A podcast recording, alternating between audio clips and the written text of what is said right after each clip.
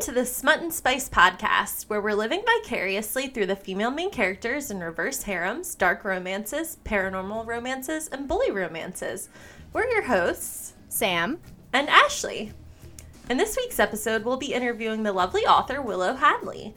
Her series includes Smile Like You Mean It, Cricket Kendall, and her most recent release of Moons and Monsters. Be warned, this episode may contain spoilers and explicit content that is inappropriate for those under 18. This show is not for children. Thank you so much for joining us, Willow. We're so happy to have you. I'm so glad to be here. I have been so in love with your guys' podcast since you first reached out to me and like told me about it. So like I click immediately when I get a notification that you guys have a new episode every week. Love oh it. my goodness. That's so sweet. We love hearing that. Yeah, so I'm super super super excited to be here and I hate talking like on the phone, so I'm definitely like going outside of my comfort zone to do an interview with like my voice. But I just love you guys so much. I wanted to do it. Oh, thank you. We appreciate you going outside of your comfort zone for us. And this was really hard for me too when we first started doing this, Willow, because it's just kind of awkward when you're like just sitting in front of the computer, just like having a conversation to yourself. Yeah, I mean, I'm definitely glad you guys use Discord because I'm at least familiar with it. Um, because like my husband plays video games, so I do have like a gaming headset and everything. So like I've used Discord at least. well, we have that going for us. yeah. All right. So, uh, Ashley has her sets of questions. I have mine. And then we have some fan questions at the end. Yay. So, Ash, do you want to kick us off with your first question? Absolutely. So I think that my biggest question is what made you decide to, you know, kind of dip your toes into reverse harems? Because I feel like this is such um I, I mean, I don't know. I don't think I understood like that there was such a big community for this sort of writing and this, you know, many this many like self-published authors out there. So, you know, what kind of got you into this genre? Yeah, so I never actually was into writing. I never saw myself as a writer. I've always been a reader. And I was definitely one of those readers that would read like 300 books a year, like on average, and just like That's impressive. breeze through them. And then one day, my best friend said, Hey, I'm reading this book right now called Curse of the Gods. Uh, Or the first book is called Trickery, I think. And she's like, It's so weird because, like, I think that the girl is, like, with multiple guys. Like, I, she's with all of them. And that just really intrigued me. And I had never read that before or, like, thought of it. And I think of myself as, like, a pretty open minded person in general. Mhm. So I jumped right on it, devoured the first three books because that's all that was like published in that series at the time. And like, it was like opening a freaking door for me because I love character driven stories. So I love the idea of like being introduced to several love interests and like building up all of their characters and like all of them like working together to like make this unique relationship work. So I read so many series. At the time, there wasn't as many uh, series like in Reverse Harem published back then. Mhm. So I read like Ghostbird, Veil Diaries, uh, Curse of the Gods. Like those were like the big ones that were popular at the time. And after I read like a ton of those books, I was just like, you know what? Like, it would be really fun to just write a reverse harem. So I started writing Cricket, and this was like in 2018. I didn't realize you had started writing it that long ago. Yeah. Yes. So I spent like a year writing the first three books of Cricket, and I was never going to tell anyone that I was writing this. I was like super embarrassed. I was never going to show anybody. And like my best friend, she was just like, uh, yeah, I want to read it. I want to read it. And I was so like ashamed. And it was like a really big moment for our friendship because me and her, we both have like very high anxiety. So like if she hadn't liked it, our friendship probably would have just like stopped. She would never would have talked to me again, just to like avoid the discomfort. I, I totally So- get that. like she would have 100% just like ghosted me forever. so luckily she liked it and she like just really like, you know, made me feel like so awesome about it and I like wrote another story that's not reverse harem at the time, or at the time I wrote it. It is not reverse harem, and she convinced me to put them up on Wattpad, and I joined that website and put the first three cricket books up there. The grammar was horrible. Some of the writing was horrible, as it was the first thing I'd ever written. But after like a year on their website, it got super popular. I got uh, accepted into the Wattpad Stars program. I wrote a couple of other books, or like started a couple of other books, and like posted a few chapters on there, and I gained like a huge following within like a year and a half. Wow. That's and, so crazy.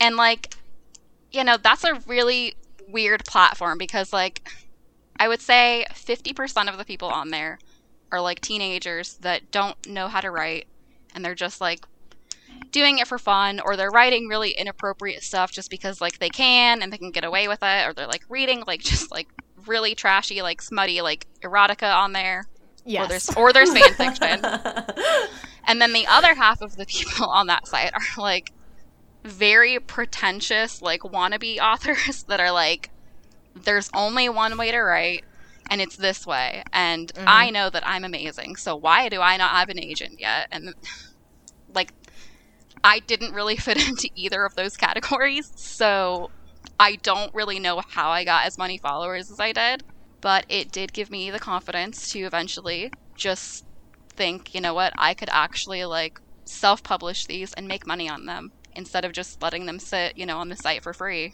so I decided to publish Smile Like You Mean It first, kind of like as a test, because Cricket I was like my first baby. Like I had a stronger attachment to it. I know that probably sounds horrible, but I decided to publish Smile first to see like how, how publishing would go because I didn't want to mess up publishing mm-hmm. Cricket first.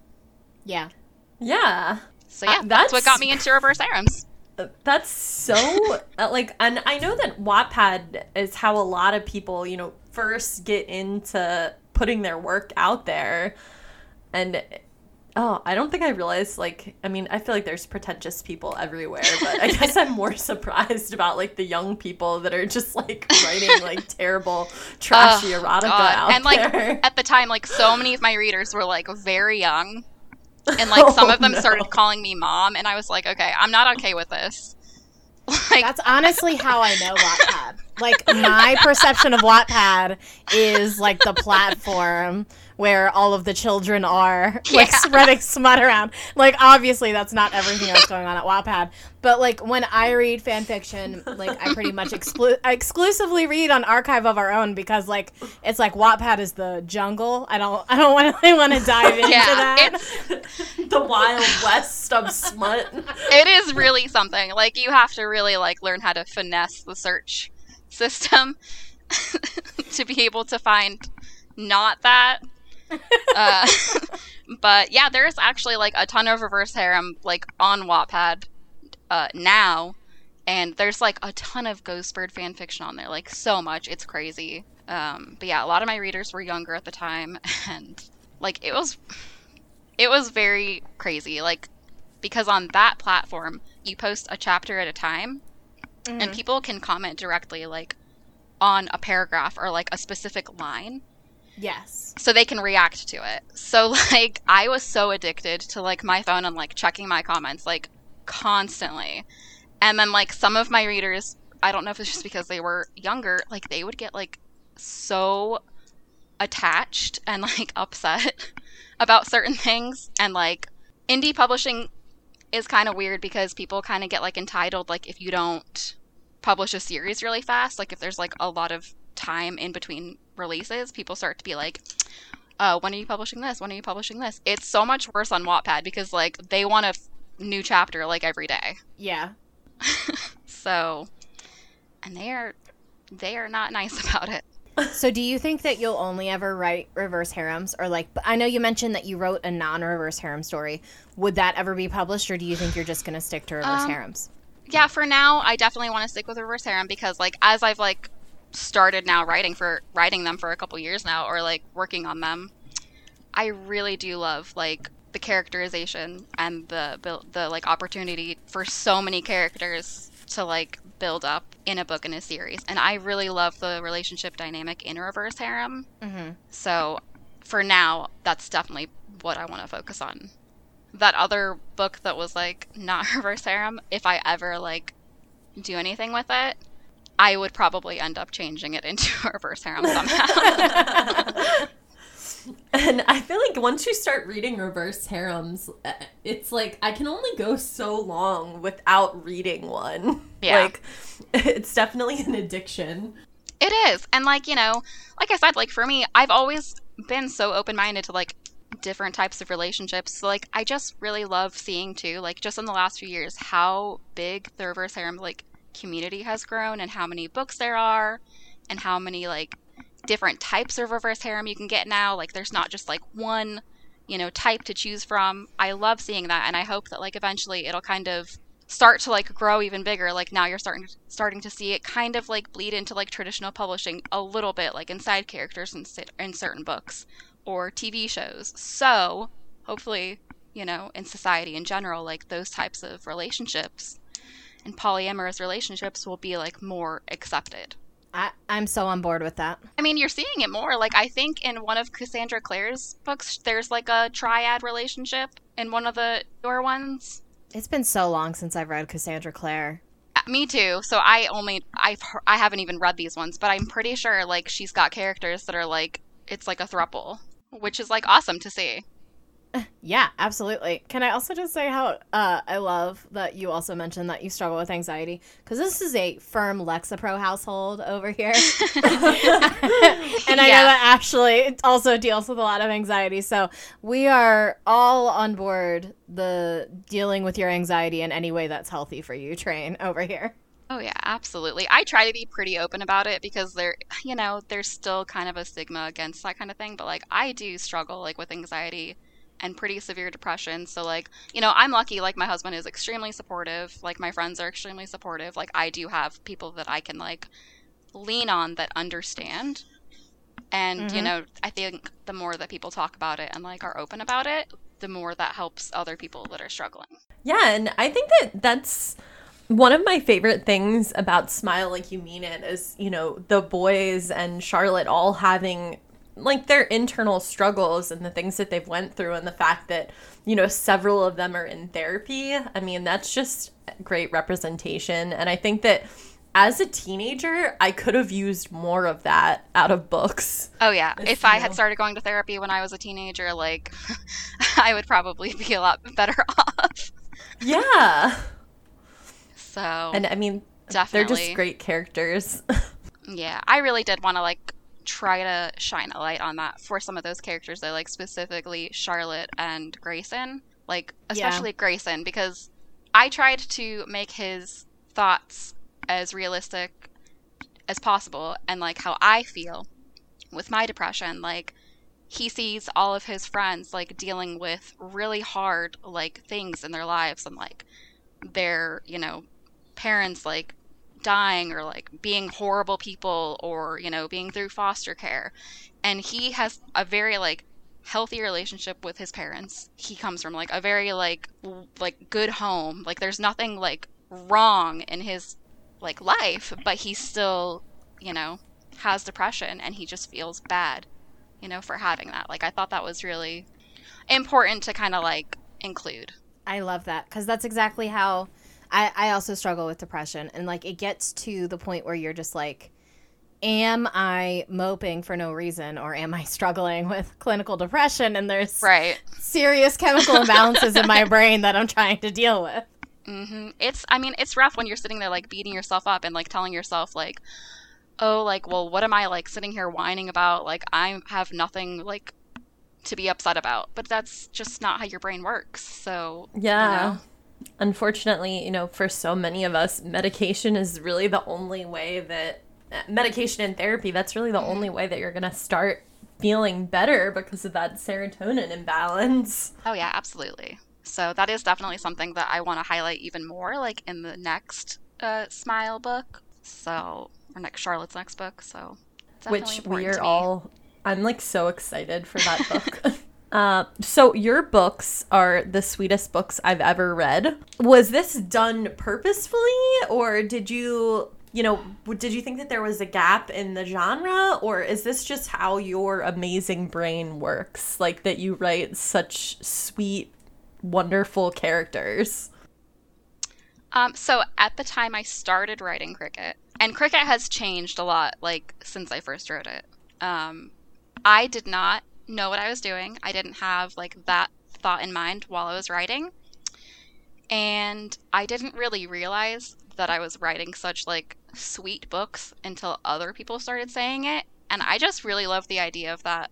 So I've really like embraced it and I totally like will be like the queen of sweet and sugary. Like I'm all about that, especially like oh god, like I love like any type of book, dark books, bully books, but I mean, I think that my books are definitely palate cleansers for a lot of the reverse harems that are out there.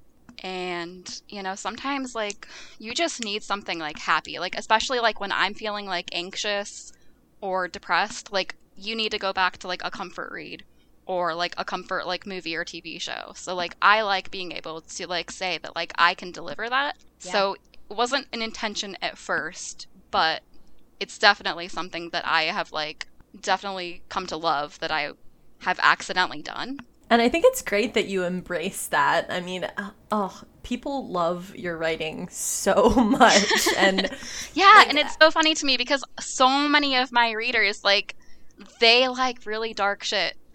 So it's so like crazy when they're like so into like smile like you mean it, which is just like a fluff fest. Yes, and it gives you like all those like good teenage feelings like from like your first love. Oh.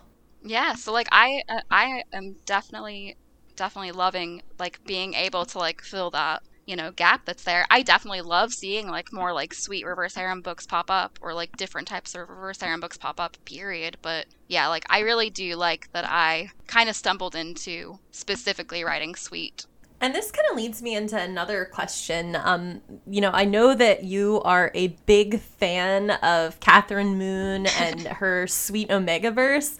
Would you ever like try writing something like that? Because I think that you would do so well with it. And I, I know I, we kind of asked Grace like along the same lines because she loves that as well. But I like I can't get enough of like this whole sweet Omegaverse. It's oh just yeah, like, I mean, I love Kathryn Moon. Like, I gotta say, she's probably my favorite reverse harem author right now. Like, I am such a fangirl, 100%. Um, I'll read anything she writes. She's like a one-click author for me. Baby and the Late Night Howlers was my first Kathryn Moon book and my first Omega verse. So what a I'm, great introduction. yeah, I'm really not familiar with Omegaverse at like aside from the Sweetverse. So really my only introduction into like that whole subgenre is Kathryn's books and then Lana Cole just came out with another Sweetverse book called uh Lyric and the Heartbeats, so I've read that, but I would feel like I wouldn't be doing it justice, I guess, because it's just not a trope or like a genre that I'm familiar with. Like I do love those books, but I just haven't read enough or I really haven't read any other Omegaverse to really like say like that's something that I want to write.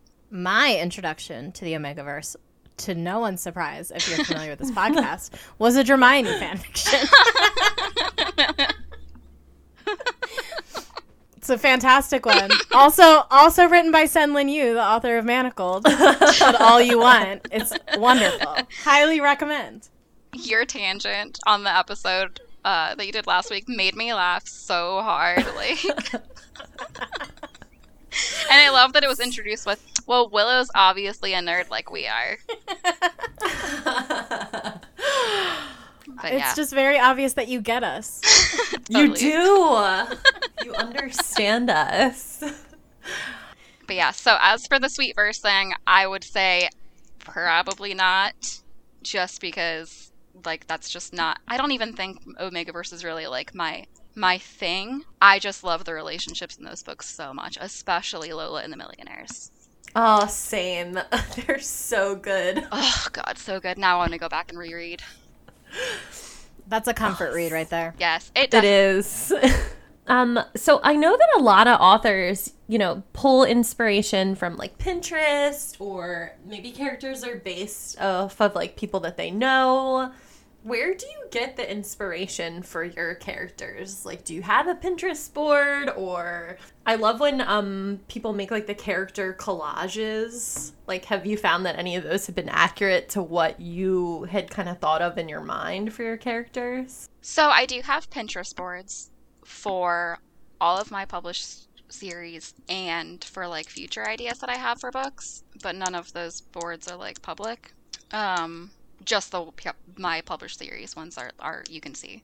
I don't make those until after I've like kind of started thinking about a book. Um, so I definitely like don't start out with like specific inspiration of like a s- specific person for a character. I guess if that makes sense. Like I create the character yeah. in my head first, and then I like put together a Pinterest board of just like kind of things that give me the right feeling because I will I have never been able to find like photos of people or characters that like fit 100% for any of like the characters in my head. So like if you ever look at like my my Cricket Pinterest board, there's like a lot of girls that just have like crazy messy hair. Not they don't look exactly like Cricket in my head, but like that just like that one little like thing reminds me of her.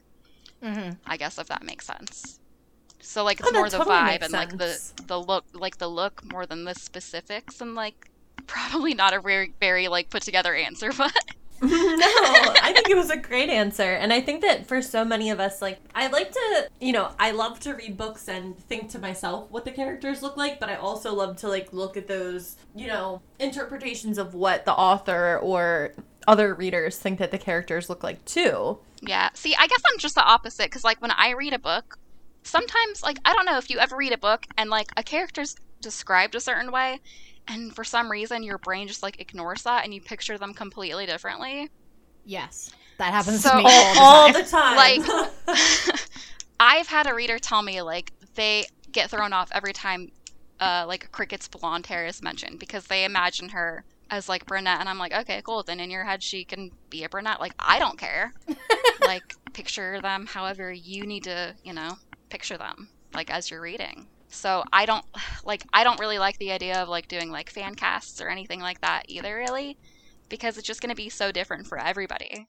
Yeah. So if there was ever like in your dreams the opportunity to do like a movie or TV show adaptation of any of your books, would you take them up on that opportunity or would that be something you wouldn't be interested in? Oh yeah, absolutely, 100%. Um so I mentioned earlier, like with the whole Wattpad thing, me being in like the Wattpad Stars program. So that is like a whole thing where they basically tell you that if you're in the program, then they're putting your books up for like the potential to like get published through their company or to be like put through to Wattpad Studios to like be turned into like a film or a TV show. So at the time when I first like joined the program, I was like, "Oh my god, fuck yes! Like Cricket is a TV show. Like who wouldn't want to see that?" But like uh, that whole program is like definitely like dwindled down yeah. since that time. But like that would totally be really cool. Like I'd be all about that. I would love to see any reverse harem as a TV show. Oh, I agree. Yes. any of them. Any. I don't care. Just give me any. I just think of like I've I'm still obsessed with Shadow and Bone after I watched it all on Netflix, and I just feel like the casting for that was so perfect. Like yes. the they even if I didn't exactly picture the characters the way that they casted them, the actors themselves did such a wonderful, like, phenomenal job of bringing every character to life. Like, I can't imagine a better adaptation than how they did Shadow and Bone. So, like, yes. that whole thing just made me get so much more on board with, like, movie and TV show adaptations if they can be done that well. Oh yeah, because like it's gonna 100% depend on like the actor, like how they, you know, portray a character. It doesn't matter like what their physical features are, like mm-hmm. at all. If it doesn't fit like what's in the book, like that doesn't really doesn't make, you know, a difference. For me, I guess personally. no, I completely agree. They and I liked how like Jessie Mei Li was such a perfect Alina, even though like they completely changed her character to fit the fact that Jessie Mei Li is part um, I don't want to say her ethnicity wrong. I believe she's part Chinese. Um, yeah, they definitely did that really well and like had that like interwoven into the story. I loved how they did that. I like I'm also one of those people that like I go into like watching like a TV show adaptation knowing it's not going to be exactly like the book because certain things just translate differently like on screen than they do on a page. So I was really impressed with the way that they, you know, combined Six of Crows and Shadow and Bone, those stories together. Like I loved it.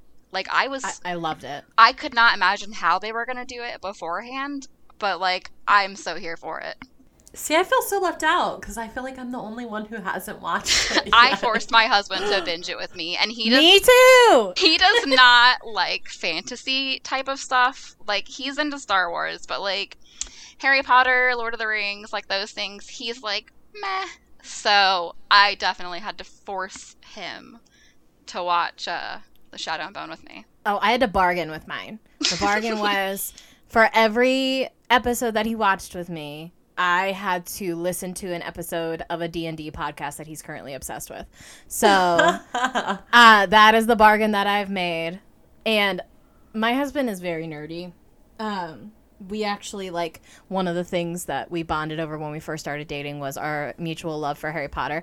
And then I found out that he literally fell asleep every night listening to the audiobooks for Harry Potter and then I was Aww. like, well, I guess I have to oh. marry this man because I don't my, know what the other options are. My husband, like, he so is cute.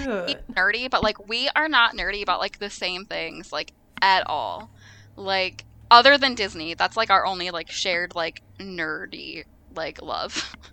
Yeah. Um, I, he does not like Harry Potter. He doesn't like Lord of the Rings. He doesn't read like at all. I've gotten him to listen to like two audiobooks in our entire uh, relationship. He likes cars and video games and it sounds like my like, husband. vintage stuff. Like I, I don't even know. Long my husband is also obsessed with vintage stuff. Yeah. We have a lot of weird stuff in our house just because he likes it. Oh my goodness. Yeah it was our shared love of Harry Potter. He also told me that he w- loved New Girl. We bonded over how much we love the show New Girl. And then um, what really just sealed the deal for me was his willingness to just kind of go along with whatever I wanted to do. yeah, mine. He's awesome. Like we just we we like so many different things. Like I don't know. Like there's a lot of stuff we just don't have in common. But like we've been together for like eight years now, and we've been married for almost two. So he's stuck with me now. Obviously. but yeah, he hasn't read any of my books. Like he does not read ever. Like it so does not interest him. It's really funny. But he also loves telling people that I'm a writer, and he loves to tell people what reverse harem is, and see like and to see the look on their face. That's good that he's supportive of that. Oh yeah, too supportive. Like his his whole family is probably going to listen to this podcast. That's, That's so sweet. I mean, our family, like Sam's mom listens to this, but I told my parents I was like, "Do not listen to this. This my is mom for listens me. to every episode. This is not for yeah, you." so uh, his family is very like conservative and religious, and I've tried and tried to like explain what reverse harem is, and like I, I don't know.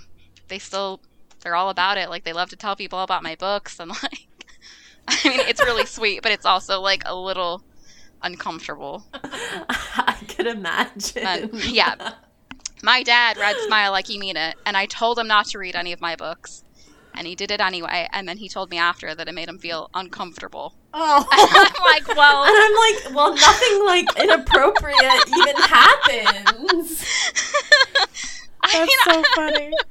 I'm like, okay, well, I told you not to read it. Uh, my grandma loves them, supposedly. Aww. That's so cute. that I feel like Ash and I go through a similar thing with the podcast. My like Ash said, my mom listens to every episode. But then I was at my parents' house today and I was talking to my brother's girlfriend, who I love so much. And my brother sits down and is like, "Yeah, uh, Sam has a smut podcast. At least that's how Dad. Uh, what did he say? That's how Dad described it to me. And I was like, "Well, the title is Smut and Spice, Greg." And he goes, "Oh yeah, well then that makes sense." Uh. So apparently that's how my father's describing the podcast to people is it's Sam's smut podcast. Oh yeah. And one of my friends like kind of assumed that it was like the trashy like beach novels. Do you know what I mean? Like the older women, like uh-huh. old school smut. And I had to kind of be like, no, this is like stuff that's like self-published and it's these amazing authors that are kind of like doing their own thing. And not that I have anything like against like older trashy like beach reads, but I think that this subgenre does not get the attention that it deserves and that a lot of the authors don't get a lot of attention just because of you know the lack of knowledge on reverse harems and it's just yeah like, oh, i mean i think shame. people already kind of like that aren't into like reading or like writing they hear self-published and they're automatically like oh just self-published you know they don't think it's like mm-hmm. that big of a deal and they don't understand like all the stuff that like goes into it, you know, behind the scenes. But then I also think a lot of people just hear a reverse harem, and when they hear what it is, they just like think it's like erotica, which is not the case. Like there are some that like definitely like lean that way, but you know, I it really bothers me. I'm all about the smut. Like I'll read it like all day, but I don't think that a reverse harem necessarily has to be smutty or like erotica to like you know, be respected like in the genre. Mm-hmm. And I have a lot of like asexual readers and friends that, you know, they want to read about like the relationship and not so much the sex. And I just, yeah. you know, like reverse harem is just the type of relationship dynamic. It doesn't mean that it's going to be smutty.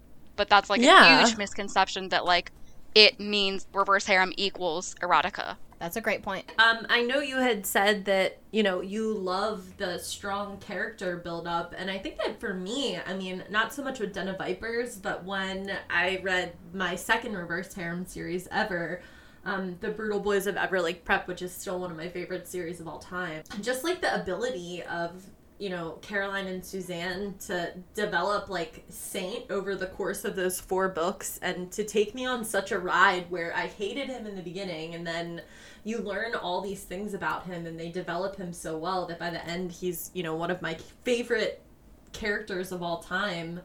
I mean that's just uh, you know amazing for any author regardless of what you know the content is and oh, regardless yeah, of whether like you can have exactly and like just because that it's all smut too doesn't mean that it's not good writing.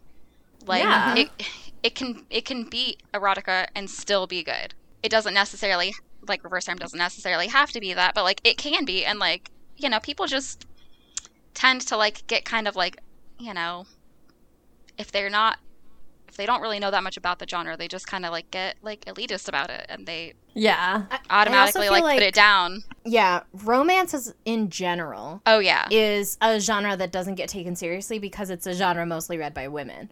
So Which I is feel just, like, like ridiculous because it makes more money than any other genre.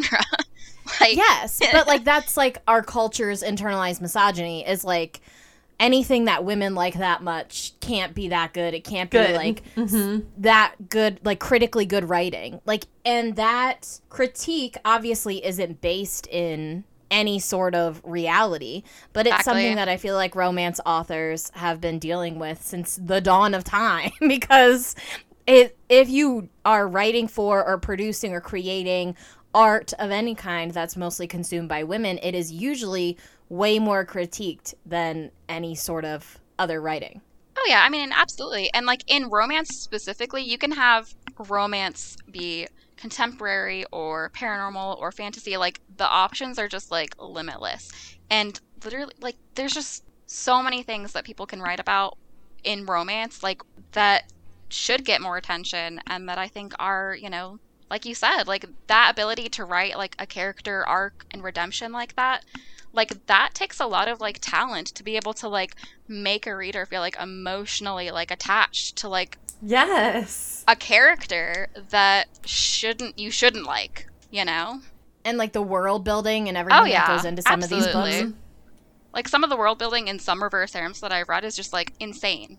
Like i don't know. I people definitely judge it harshly before they even like know what they're talking about. I feel like things are really picking up steam for reverse harems and i'm hoping that you know that's just going to continue going in this direction where Yeah, people talk are- about it like it's just like a trend that's eventually going to die out, but like honestly, like just in like the last three or four years, like it's grown so big. Like I think it's only getting more popular. I don't. I don't know. Like I'm not an expert, I guess, but like I just don't see it like just fizzling out. Like I don't see reverse harem as a trope, like how some people do. Yeah. Yeah, that's funny because like I never even considered reverse harem as like a trope. It's just I think like for me at least it's like a subgenre of romance. Yeah, like, that's how I see it as well, and I'm sure like a lot of writers see it that way. But like I've heard some people call it a trope, and I'm like, eh, Mm, that's not right. But okay. but they can think that, but they're wrong. um, so we talked a little before we started recording about your writing process, but so have you had these stories in your head for a while? And um, you know, can you tell us about some of your experiences, like with publishing on Wattpad and like, you know, self-publishing and what that journey has been like for you? Absolutely. So, like I said, like I wrote Cricket was my first like thing ever that I wrote. Um, and I have always loved witches and I love paranormal romance, so I thought it would just be the most fun to kind of start there. And I don't know, every time I get a new idea, like I kind of like write like a very like vague little outline and I get new ideas like all the time. Like I would say like at least once a week. So it's really frustrating for me because I want to write everything like all at once. I don't want to like have to wait and finish something else before I like start everything, but like realistically, like I can't do that. So I'll write like a little outline and then I'll make a Pinterest board and like shove it to the back of my brain for later. Um Cricket has definitely been like the story that I've like had with me for like the longest now. And then Charlotte's story, like so those characters like I just feel like have been inside my head for like a really long time. So they're super super special to me. Um for Of Moons and Monsters, I wrote that. I started writing that when I was still working at my old job at um, the hotel hmm last year during 2020 and i just like every day when i got home from work i would just like start writing it and That takes so much discipline. yeah like obviously like it's not like i didn't write about like the pandemic or anything but just writing a female main character that is able to like overcome like struggles and adapt to like her situation and like Mhm. want to just like keep on like going forward like really like helped me like with my anxiety at the time so that story became like really really important to me so i didn't want to put off publishing that one even though i know everyone probably wants me to focus more on charlotte and cricket but i just had to like put that one out in the world I love Um, that book so I'm much. so glad that you did. it's so good. Yeah, and like that book was originally supposed to be a standalone. And then oh, I'm so glad it's not.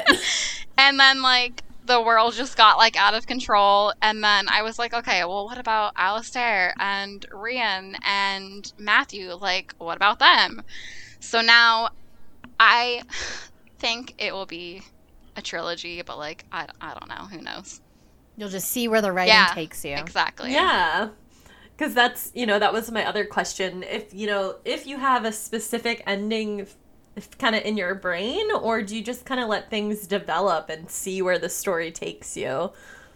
Um, so like I obviously I did not go to school for writing. It was not like my dream. Like I don't have like a, a degree in it or anything. So like I don't have I guess I don't know what I guess when I've started this journey. Like I had no idea what I was doing. Um so the way that things have worked for me so far, I am definitely more of like a pantser, which means I really don't plan most of my books in advance. I make up a lot as I write them and I mm-hmm. have to write chronologically. Otherwise, like my brain just like cannot compute. So I have specific like scenes in mind for each of my series, and like I do have endings in mind for all of them. But it's so hard for me to say like how long it's going to take to get to the to that point for each one of them because I just don't know because I do like make up so much like as I'm writing. When we talked to Grace, she kind of ha- went with the mindset of the characters are controlling her. She Yeah. is not controlling the characters. Are you of the same mindset? Oh yeah, absolutely. Like I don't know what they're going to do. like So yeah, I I can sit here and say like, oh, I plan for there to be this many books in this series, but like that I there's just no way that I can keep a promise like that. So we will see. Right now, I think that Of Moons and Monsters will be a trilogy. Right now, I think that Charlotte will be a trilogy, but we'll see as I get closer to the you know to that point. Um, as for Cricket, Cricket will probably end up having like nine books in its series.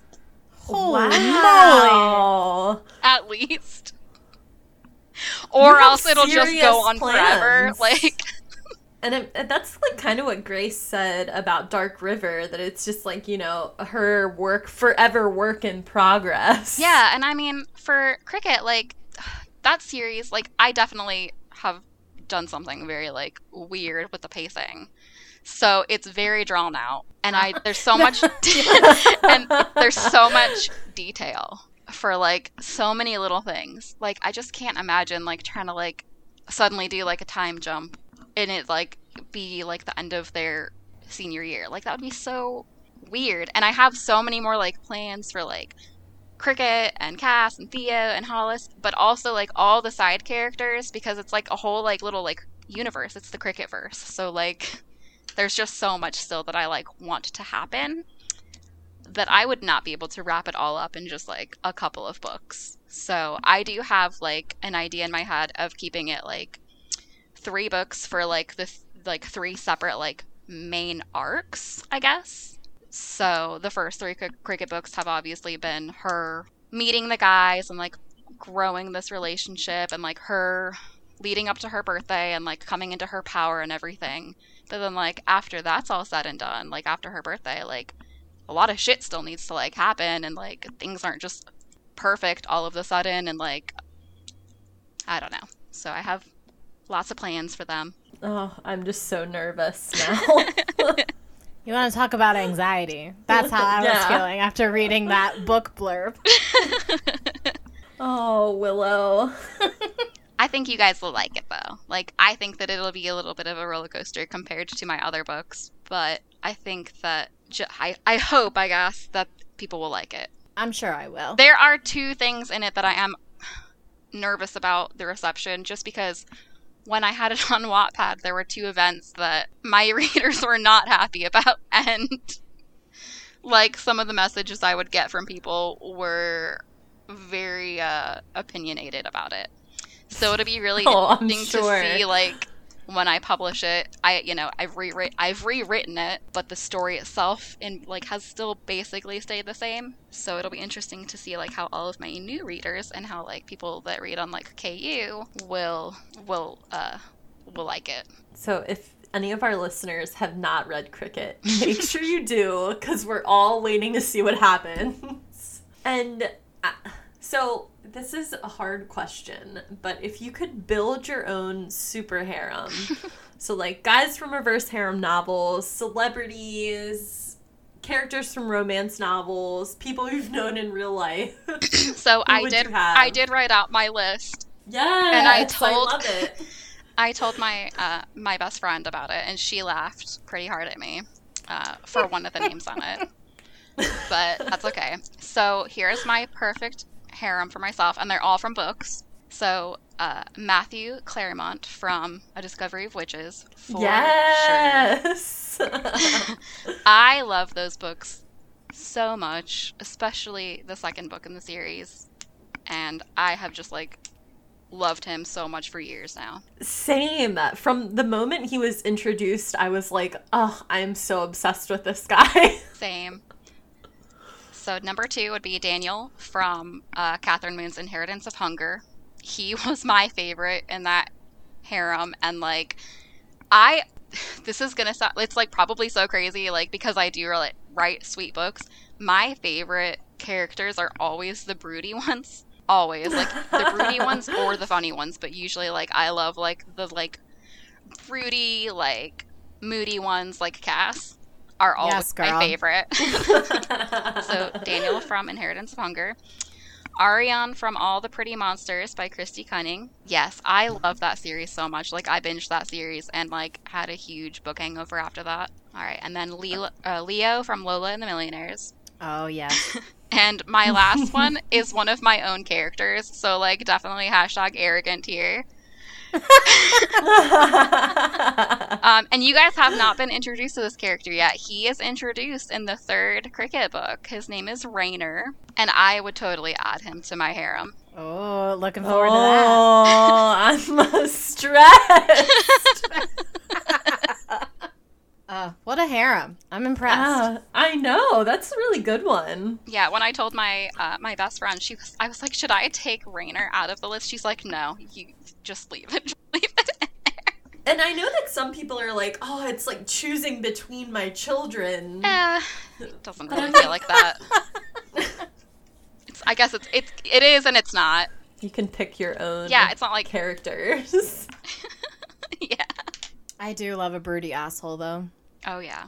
And I think that we talked a little bit about this last question, but I guess this is mainly a statement. Um, are you working on the next book in Charlotte's series? Because I am so curious to see how you're going to approach like Charlotte potentially dating all of the guys and how it's going to be received by all the adults in the book and how things specifically are going to go with Sebastian and Arthur and that whole dynamic because Charlotte is Arthur- is Arthur's niece and they live together and like I don't want it to be like weird but if you can, you know, talk about it without too many spoilers. Um, yeah, I'm definitely working on the next book. Um, I I feel bad. Like I just have been working on it much slower than my other series, and like I I mean I was talking to you guys about this earlier, just with me transitioning from like working full time out of the house to like now working full time as a writer. Like it's been a really like weird transition of me just like calling myself a writer and like doing it as my job. And along with like dealing with like anxiety and depression like i have a really hard time like forcing myself to write when i mm-hmm. the job. So if i like sit there and i tell myself like okay like you need to write this book in 30 days like i like it's not gonna happen or it's not gonna be to the quality that i want and what the characters deserve so I am working on it, but I'm also working on Cricket's theories, and I'm also working on the next of Moons and Monsters book. So I don't have release dates for like anything other than the third Cricket book now, which comes out on June 25th. Um, Yay, yeah, I can't wait. but yeah, for Charlotte's next book, like I have the cover, like I it, there I have started writing it, obviously, but it's just like not even close to being finished, and I don't know like when it will be finished and I don't want to put a date up and then put extra like stress on myself. Like I know a lot of authors, you know, do that like they'll give themselves deadlines and they'll put their books up for pre-order before they're even written. Like I just Oh my gosh, how do people do that? Yeah, and like I'll also that's a big thing too. Like a lot of people will put uh the next book in the series like up for pre-order when they publish the first book so that people can finish the book and then pre-order it and they'll put the pre-order date like really far out in advance. So they have plenty of time to write it and then they'll move it up later like when they're actually done with it. But i just like that just stresses me out. Like i've really considered doing that but i just i don't want to put that kind of pressure on myself. I just want my books to like be written naturally like as my creativity and like muse like works with them i guess mm-hmm. So yeah, Charlotte definitely is coming. I just don't know when.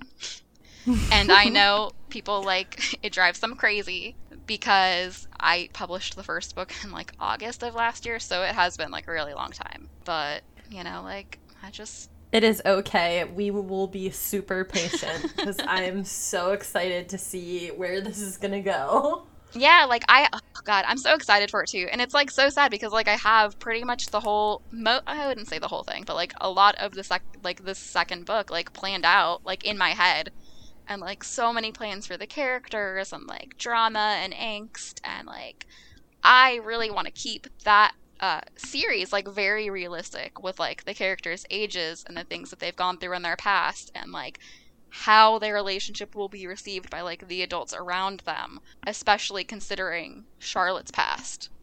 Mm-hmm. So, you know, like I do have a lot of plans, but just don't have a date. So, just to make you feel better. Yeah.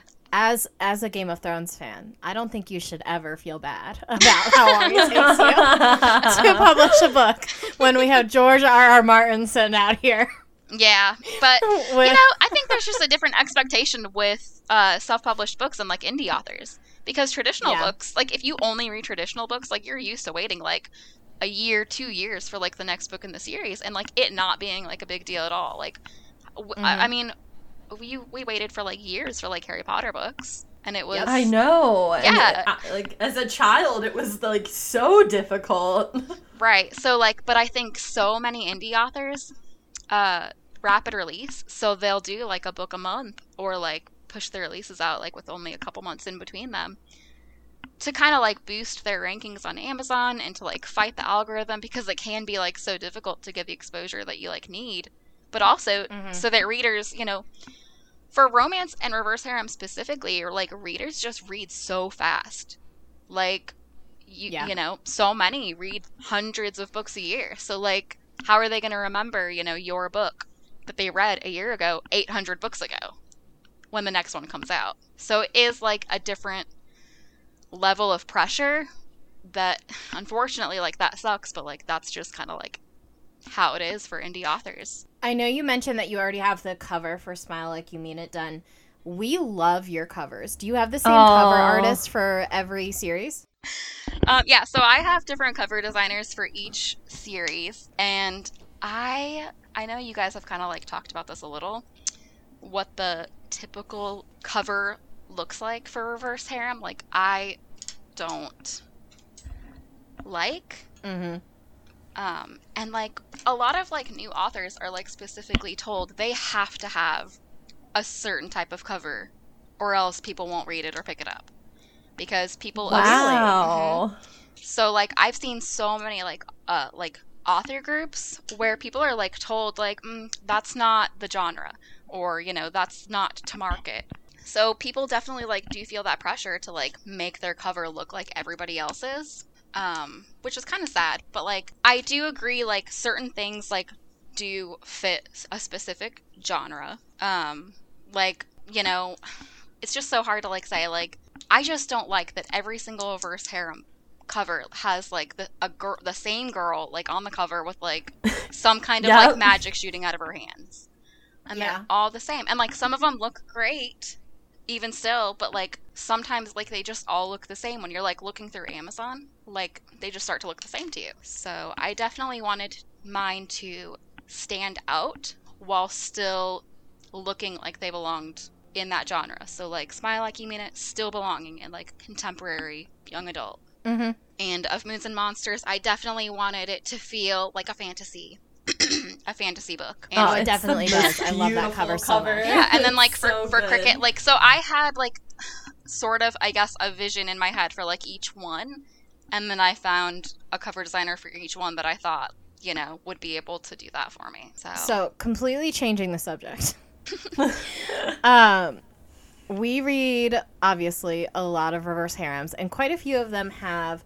Uh, not only just the female main character building relationships uh, with the harem, but men within the harem building relationships with each other. Is this something that you would consider including in your books in the future? Oh, yeah, absolutely. Um, I love diversity. I have definitely, I feel, included a lot of like LGBTQ plus characters as like my side characters in my series. Mm-hmm. Um, so that's not like I would definitely add that into like a harem as well. It just hasn't happened naturally, I guess, yet in any of the series that I've published. But I would totally like do that. I mean, I I think that most of us are aware which of your series like could go in that direction. I, I have theories. Yeah, tell me. I want to hear it. I well, I mean, I definitely think that. Uh, and I think that you know you and I have talked about this a little bit too on Instagram, but like I want to learn more about Alistair and like you know what's gonna happen with Isla. Like, is the harem gonna be like a super harem? And I think that there's room for a male male dynamic within that harem if it goes that way. that's just my prediction. I'm not saying that I've had anything confirmed, but that's what I'm thinking. Um, so all I will say, I guess, for that is like for the next book in that series, I am definitely doing a lot of Alistair's point of view. So you get to see his side of the story of like what happened at the party and like why Isla was taken in the first place and like his, you know, journey to like try and find her along with, you know, his now potential maybe they're his mates. Oh, I'm looking forward to that. Yeah. Me so. too. I have been, uh, I have actually gotten a review on Goodreads for one of the cricket books that says I have a gay agenda. what? because like 90% of the side characters in cricket are some for like they're in the LGBTQ uh you know family. So like I absolutely have a gay agenda, I guess. Yeah, embrace. I don't even agenda. know if they meant it like as a negative. They just like said it, and I was like, okay, okay. I think that people and their gender are much more fluid than what they how they actually perceive themselves. Oh, absolutely. Absolutely. I mean like I definitely think that sexuality and gender can definitely be fluid and like everybody's going to feel differently. Not everybody's going to have the same experiences and you know like that's something that I definitely like am supportive of is you know that community. So I'll put all the gay characters in my series. Hell and yeah! I, Let's and keep I, that know, gay agenda really, going. That is something I really do enjoy reading too. Is reverse harem books that are more, not so much reverse harem as they are like poly, where mm-hmm. you know there's multiple relationships in the relationship. Um, so like Kathryn Moon does that amazingly in like all of her books, oh, or most of them. So I good. I don't know if they're in all of them, most of them. Um, and then like uh, Rise of the Witch by C. Rochelle, like sh- that relationship was done amazingly. Like the side relationship in the harem was like perfect. So like I am lo- reading I do, it right now. Yeah, I love to see more of that. Like you know that you know more diversity just in like that aspect in reverse harem. Absolutely. Um. So since you have written a mix of both contemporary romance and paranormal romance, which is your preference and why? Um, so I guess I don't really have a preference because I will read anything as long as it's romance, usually. Um, I think paranormal is probably easier to write, for me at least. um, because, like, with contemporary, everything has to be realistic. Otherwise, it just doesn't work. Um, and then in fantasy, everything, like, the world building has to be, like, like perfected. Paranormal mm-hmm. is kind of like a mix of both of those. So you can have like the real world, but then just like make shit up to like make your magic system work. So I do like writing paranormal a lot.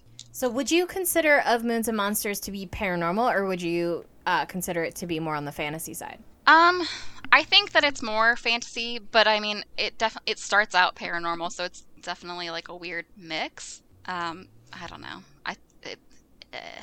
I think that it's more fantasy just because it does take place in like another world. Yeah, that's what I was thinking. So you mentioned a little bit um, when you were talking about Smile Like You Mean It and the adults and how they're going to perceive that relationship. But something that I love so much about that book is how supportive and wonderful like the adults that you build around Charlotte are why do you think that you have made the choice to make so many of the adults in your novels supportive when that's not really a norm of this genre?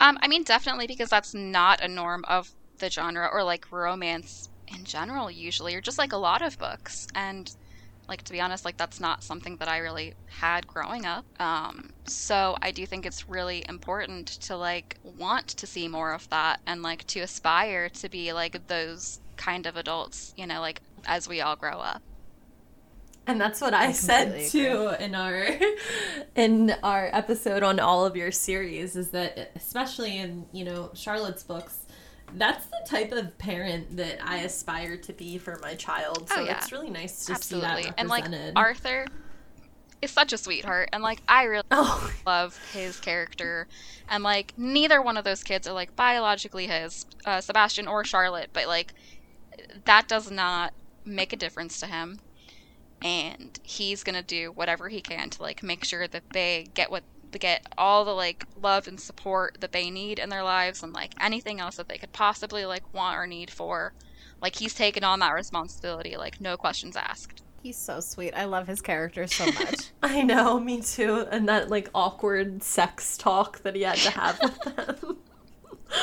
I loved that. Because I mean, we all remember like being a teenager and how your parents have to or you know, or any your adult role model has to kind of have that conversation with you and if they didn't have that conversation with you i guess i'm sorry in a way because i think it's important to speak openly about those sort of things. Oh yeah but, uh, absolutely. uh, it was so good. So, as yeah. a parent i appreciated it. Yeah i definitely especially where those series like cricket and charlotte like those are high school kids you know for both of those series like i do think it's really important to have you know, the adult characters not just be like completely in the background like you see in every mm-hmm. other book. And like to actually like be supportive and be someone for like them to lean on and you know like especially like the ages you know those characters are at that's like a really tough time like in you know a young person's life. And like like i said i didn't really have a lot of support from either of my parents growing up um, I don't mm-hmm. have the best relationship with either one of them, like even today. But you know, like I, you know, wish that I, you know, had when I was a teenager. And like if I ever have a kid, like I definitely like want to be like supportive of them, like no matter what. I love I love that you have considered that because I feel like that is something that happens a lot not only in like romance novels and in young adult fiction but like in TV shows too where it's like mostly teenagers, it's like where are the parents? Yeah, and they just like don't right? they don't exist. It's like there's a difference between like being like lenient and then just like they're they're not even like written into like the script at all. right? Like these children are running around all hours of the night doing whatever it is that they need to do and I'm just looking at them like where are your parents? yes.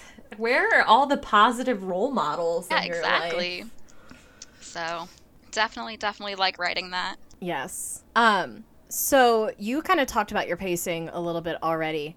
Why did you decide to take your novels so slow in terms of pacing?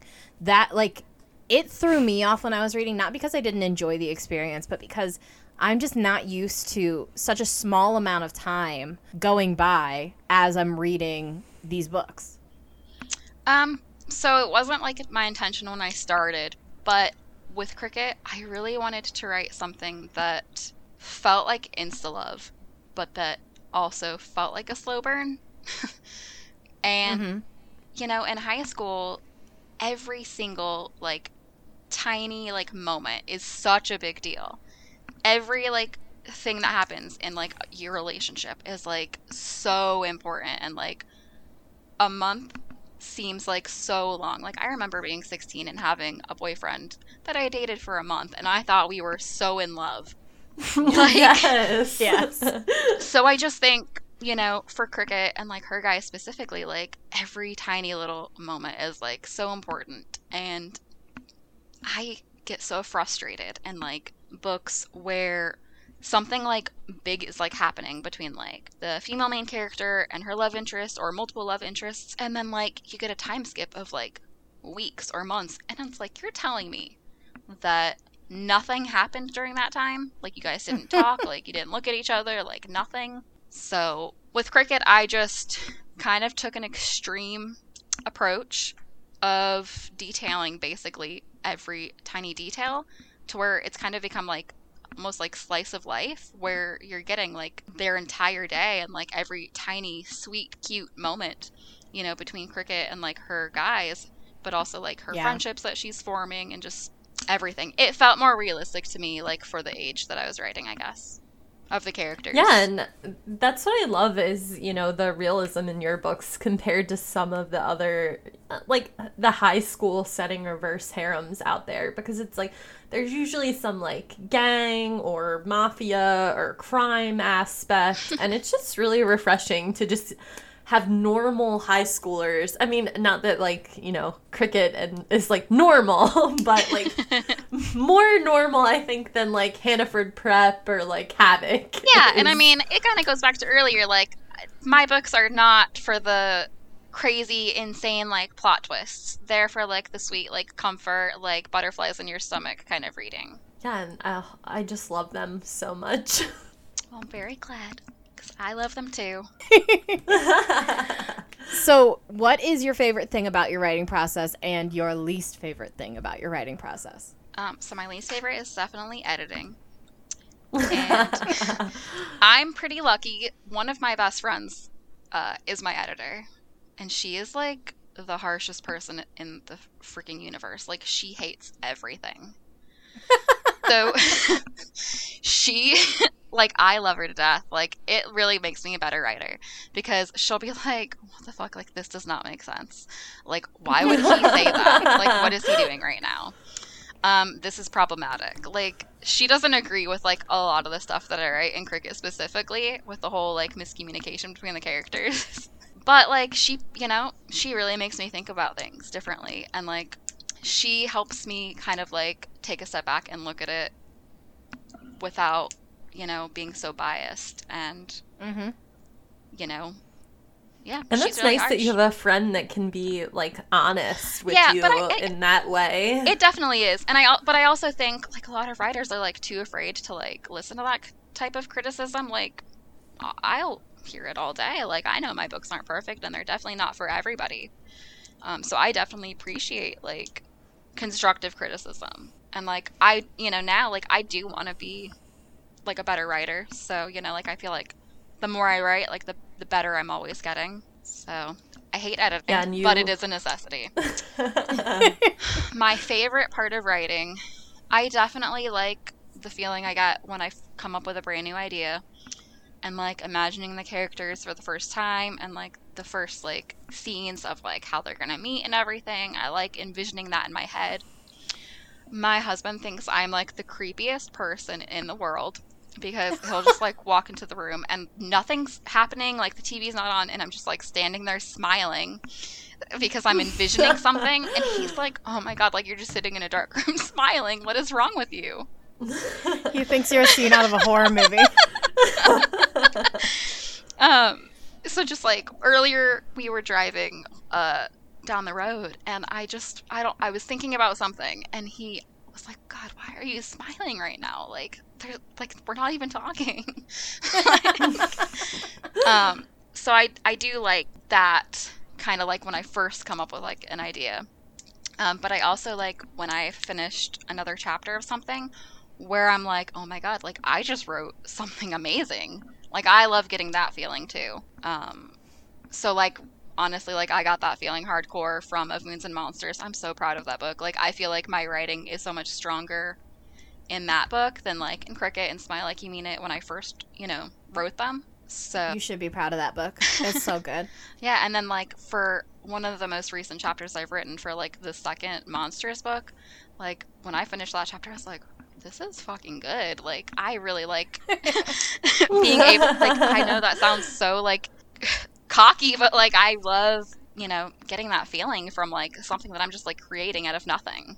It doesn't even matter. Even it doesn't that's cocky. Yeah, it doesn't even matter if no one either. else likes it. Like if I feel like that about it, like it's it's you know it's worth it.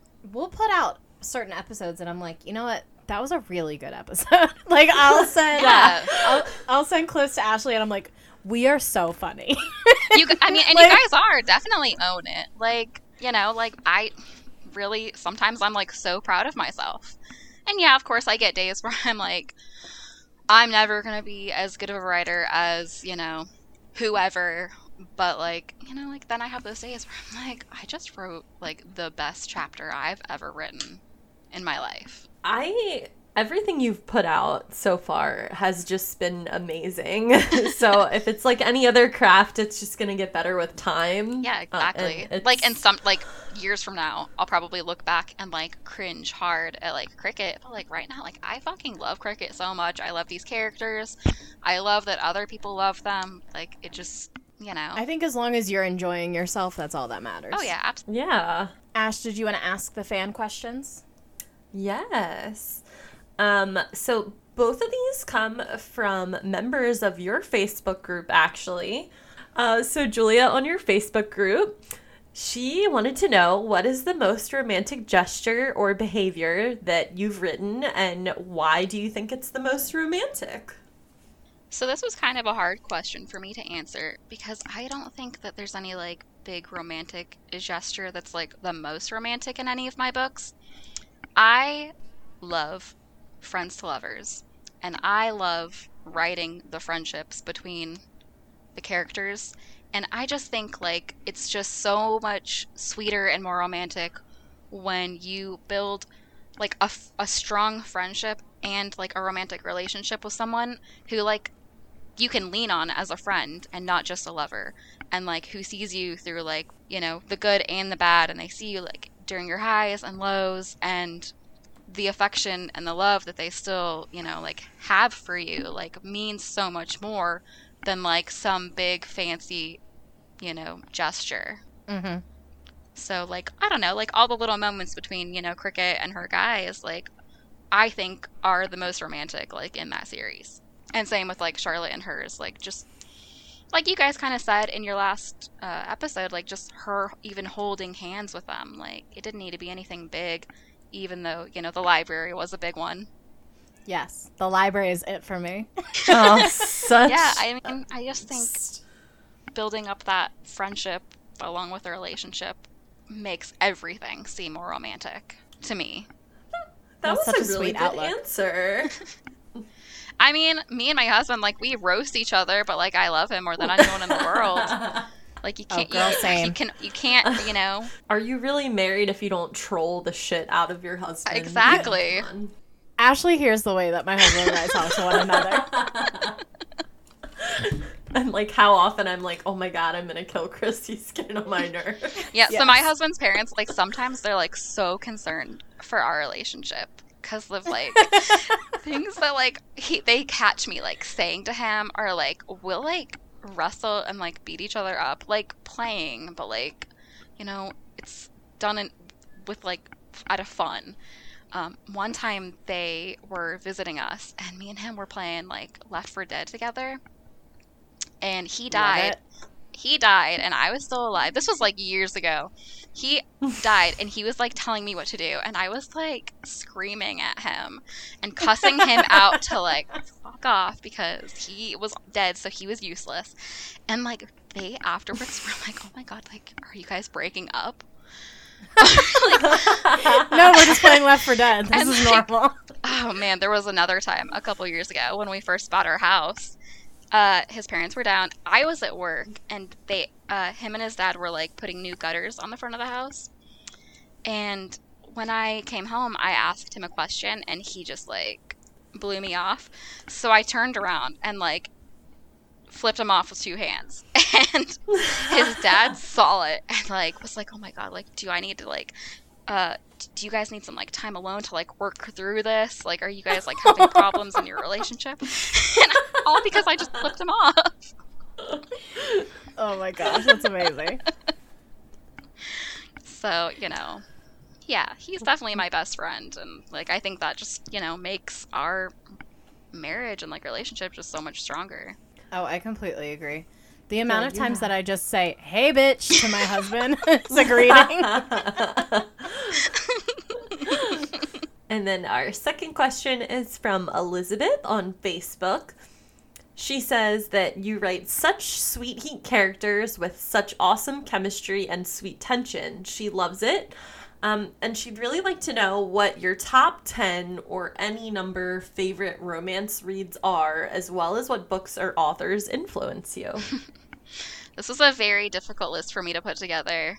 Um, I did a top 10 list. It's kind of a mix between authors and series and books of like my top 10 favorite romances, I guess. So definitely number one would be anything by Kathryn Moon. Uh, my favorite series from her is actually Soul and Loon, which is probably her least sweet series, but like, ugh, the feelings and like the angst in that series and like the character arcs are just so good. Like, that is like a series that like make me cry, but I just love it so much. Um, and then like most recently from her, I just read Written, which is like the first book in her Librarian's Coven series, and that book has the best like cozy atmosphere from probably any book I've ever like read. It was just so sweet and it was the perfect book to like curl up with like a blanket and like drink a cup of tea and read like I just cannot get over her writing. Like I love her so much. love a good cozy book.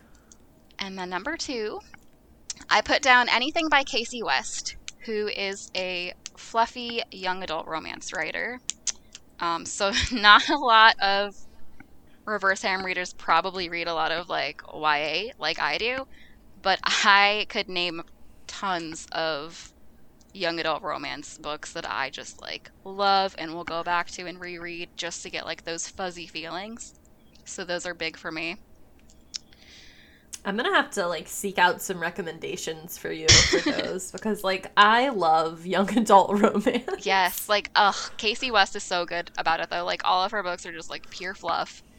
They're so freaking cute. Like they're quick reads. Um, Sarah Dessen is another big one for me. I didn't put her on the list, but like sh- most Sarah of her, Dessen. So like most my of her childhood. most of her books are like based on Emerald Isle, which is where I live or close to where I live. So like mm-hmm. I always love like to keep that in mind reading her books too. And then I put um, Gilded Masks and Golden Chaos by Colette Rhodes. That's a more recent read for me, but it's probably one of like the sweetest reverse harem books I've read. Like, and she's just so underrated. Like, I need to read all of her books now because I loved those books so much. Like, I binged both of them and like messaged her immediately and was like, I love these books and these characters. Um, definitely have A Court of Mist and Fury on the list. Yes. I know you guys have strong opinions about that, but at it.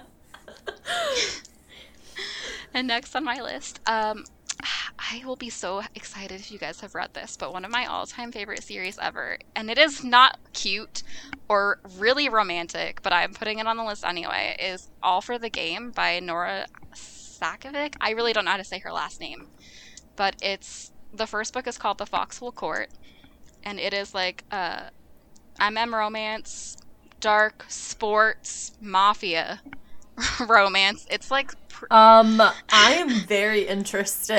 it's pr- like it's pretty fucked up and the relationship like builds so slowly and like it's not even super romantic, but like just the bond that these characters like create and like the obstacles that they overcome together, like I am such trash for it. I love that series so much. And then I put Anne of Green Gables, which is my favorite, favorite, favorite classic book. And I will read any of the books in those series when I need like a comfort read. Hannaford Prep by J. Bree. definitely one of my yeah. definitely one of my all time favorite reverse harem series. Like I binged the crap out of that series when I first discovered it. I love Lips so much. And I love Avery so much. I do too. Okay, and then next on my list is Radiance by Grace Draven. This is an adult fantasy romance that's like I don't he, the guy is like an orc or something like that and the girl is a human and they are put into an arranged marriage and they think each other are like hideous like they are not attracted to each other at all. Like they roast each other constantly, but they like form such like a strong friendship that just naturally like blossoms into like the sweetest romance ever. Like I love that series. I just added that to my TBR. I see Grace Draven recommended all the time on my TikTok for you page. I really need to read more of her books. Yeah, that's the only ones I've ever read is um, that series Wraith Kings but it's so good. Like I definitely need to read more of her stuff because like that just relationship like I already like arranged marriages as a trope. So like that one was just done so well. Plus arranged marriage with friends to lovers. And like I just remember some of the things like the guy says to her he because he has like really sharp teeth. He tells her that like she has horse teeth or something. And it's just so funny. but like it just fits so well in the book. I'm loving these recommendations. okay, second to last, I put Guernsey Literary Potato Peel Pie Society by Mary Ann Shaffer and Annie Barrows. If you've seen the movie on Netflix, it does not do the book justice. I was very, very, very disappointed with the movie. It does not capture the feeling you get from the book at all. Like, that whole book, I was like either sobbing or like grinning because it was just so cute and so sweet. And I got like such a warm feeling from like the relationships that the main character formed with everybody, including like her love interest.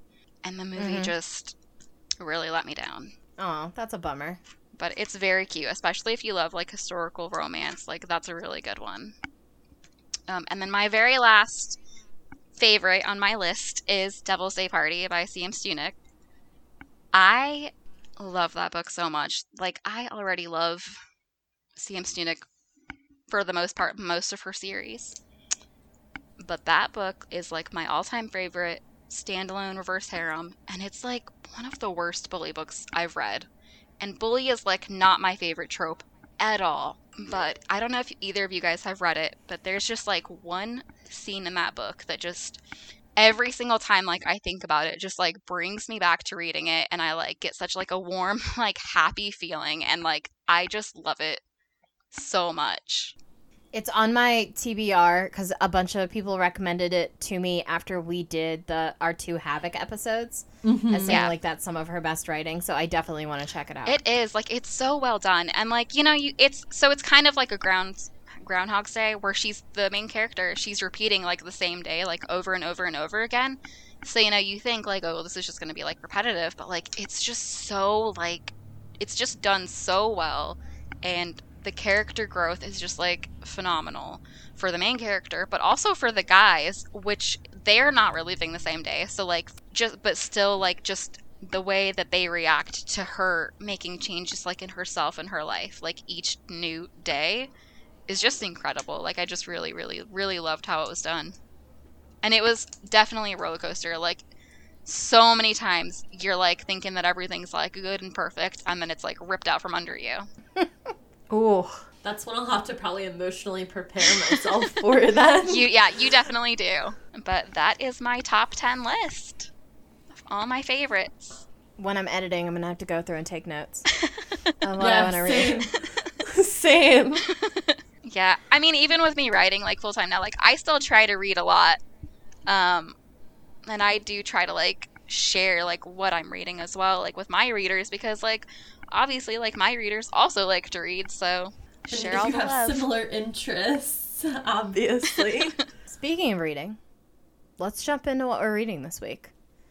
So, I finished the fifth book in the Ruthless Boys of the Zodiac series, which was a hell of a journey. And that book was almost a thousand pages long. It took me a while. I had to take some breaks to just emotionally recover from things that were going on. And it took so much out of me, and I was in like such a book hangover. But then the third book in the Boys of Winter series came out, and I was like, I need to read that because I know that I want to keep up to date with that series. And then that book ended on the craziest cliffhanger, which is just left me being like, what the fuck? And then my wonderful friend saved me because Ashley and Sarah were ranting about the Darkest Temptation, telling me I needed to read it, that I was going to fall in love with Ronan, and I needed to read it immediately. So that book saved me and pulled me out of my uh, book hangover. So thank you, Ashley and Sarah, for that recommendation. For this coming week, friend of the show, Grace McGinty, Sweethearts and Savages is coming out this week. So I am definitely looking forward to reading that and jumping back into that universe. Ash, what are you reading this week? All right. So this week I was on a serious mafia romance kick and I read The Devil You Hate, which I loved. Um and I am just like is it going to happen? Like is he going to like get her back? Like I need to read the next book. It's such a cliffhanger, so we'll see what happens. Um I read The Darkest Temptation and The Sweetest Oblivion. I liked Nick and um oh shit. Alina. Uh, but Ronan and Mila were by far one of my favorite mafia romance. I mean, it's just something about like a Russian mobster that I love. I don't know, but Ronan is just oh everything. Um, so I just started uh, Rise of the Witch by C. Rochelle, and I'll be rereading the Featherstone Academy series for our upcoming episode. Um, that series has some of the hottest male male action that I have ever read. Uh, like you know, male like male male female or well, I don't know. I always get confused like where the the F and the MM goes, but yeah. Um, so we will be taking a break next week just because um, Sam is going to be away on a trip. She, yes, I am. some some much needed downtime, um, but we're going to be working hard on that episode uh, for Featherstone Academy, and as well as planning, you know, some other episodes for the future. So if there's anything that you guys have on your mind that you'd maybe like us to talk about on a podcast, let us know. We did have a request for um, Brutal Boys of Everlake Prep, which is one of our favorite series of all time. But I think that both of us would like to get. Um, I'd like to do at least one more full reread of that, but we kind of have some other things going on right now first. Do you agree? I, you know, I'm down for anything. I I think that it would definitely be a good idea for us to cover Brutal Boys at some point, but I'm not in any rush to jump into it. And I just finished Hannaford Prep, you know, fairly recently, so I would like to talk about that just because it's such a popular series and we both loved it so much. And we would also love to have our friend Sarah on here who loved it as well. Sarah's gonna find herself in a bunch of episodes here soon. Um, did you have anything that you wanted to add that you've been reading, Willow? Um, I'm not reading as much this month just because I'm getting ready f- to publish Wandering Star. But right now I am reading, I don't know how to say this, so I'm probably saying it wrong, but Boucher House by B.C. Morgan. Yeah. It's the first book I've read by her, and she is such a sweetheart. Like, she loves cricket, which is so sweet. But like, I am, lo- I am loving Boucher House, and it's like so creepy and like I'm very interested to see like where it's going and what's happening because it doesn't feel like a typical reverse harem. It feels very much like a like a horror novel that just happens to have a reverse harem relationship in it, which is very interesting to me. Like I like to see, you know, something different. Yeah, I feel like it gives me like American Horror Story vibes. Yeah, it definitely That's, like, does. You know, Definitely from the that. description. Yeah, I'm really loving it. I'm like 80% through right now, so I'll probably try to finish that tonight. So very close. So Willow, do you want to tell us? Um, obviously, you've already started talking about Wandering Star a little bit, but this is your promo time. So, what do you have coming out, and where can people find you on social media? Um, so my next book that I'm releasing is the third book in the Cricket Kendall series, Wandering Star. It releases June 25th. It'll be available on Amazon, Kindle Unlimited, and in paperback. You can find me on Instagram. You can find me on Facebook. But I'll totally, I'll totally right. give you guys my links for you to put in your description. So, like Ash said, I am traveling next weekend, so we are going to take a week off. Uh, but we will be back the following week with our episode about Featherstone. Um, Willow, thank you so much for joining us. We had a, such a great time talking with you. Yeah, thank you so much for having me. Like, it is definitely an honor. It makes me feel so cool. I mean, you're super cool, and we, you know, appreciate all the love that you give our podcast all the time. And we're so glad that, you know, you found time in your schedule to sit and talk with us today. Yeah, absolutely. It was so fun. I'm definitely excited to see where you guys take the podcast and like who else you have on here and what other books you talk about. We're excited to see where it's gone too. so, thank you for listening to this week's episode of Smut and Spice. Please subscribe and leave us a review on Apple Podcasts. You can find us on Instagram and TikTok at Smut and Spice Pod. We'd love it if you would share our podcast with friends and on social media. If you have any book recommendations, send them our way. And if you're an author who's interested in appearing on an episode, reach out. We would love to have you. A special thanks to our technical producer Andrew and our graphic designer Lainey for our amazing logo. The intro and outro music featured on Smut and Spice is District 4 by Kevin MacLeod. Link and licensing information can be found in the episode description. Thank you so much for joining us. Bye.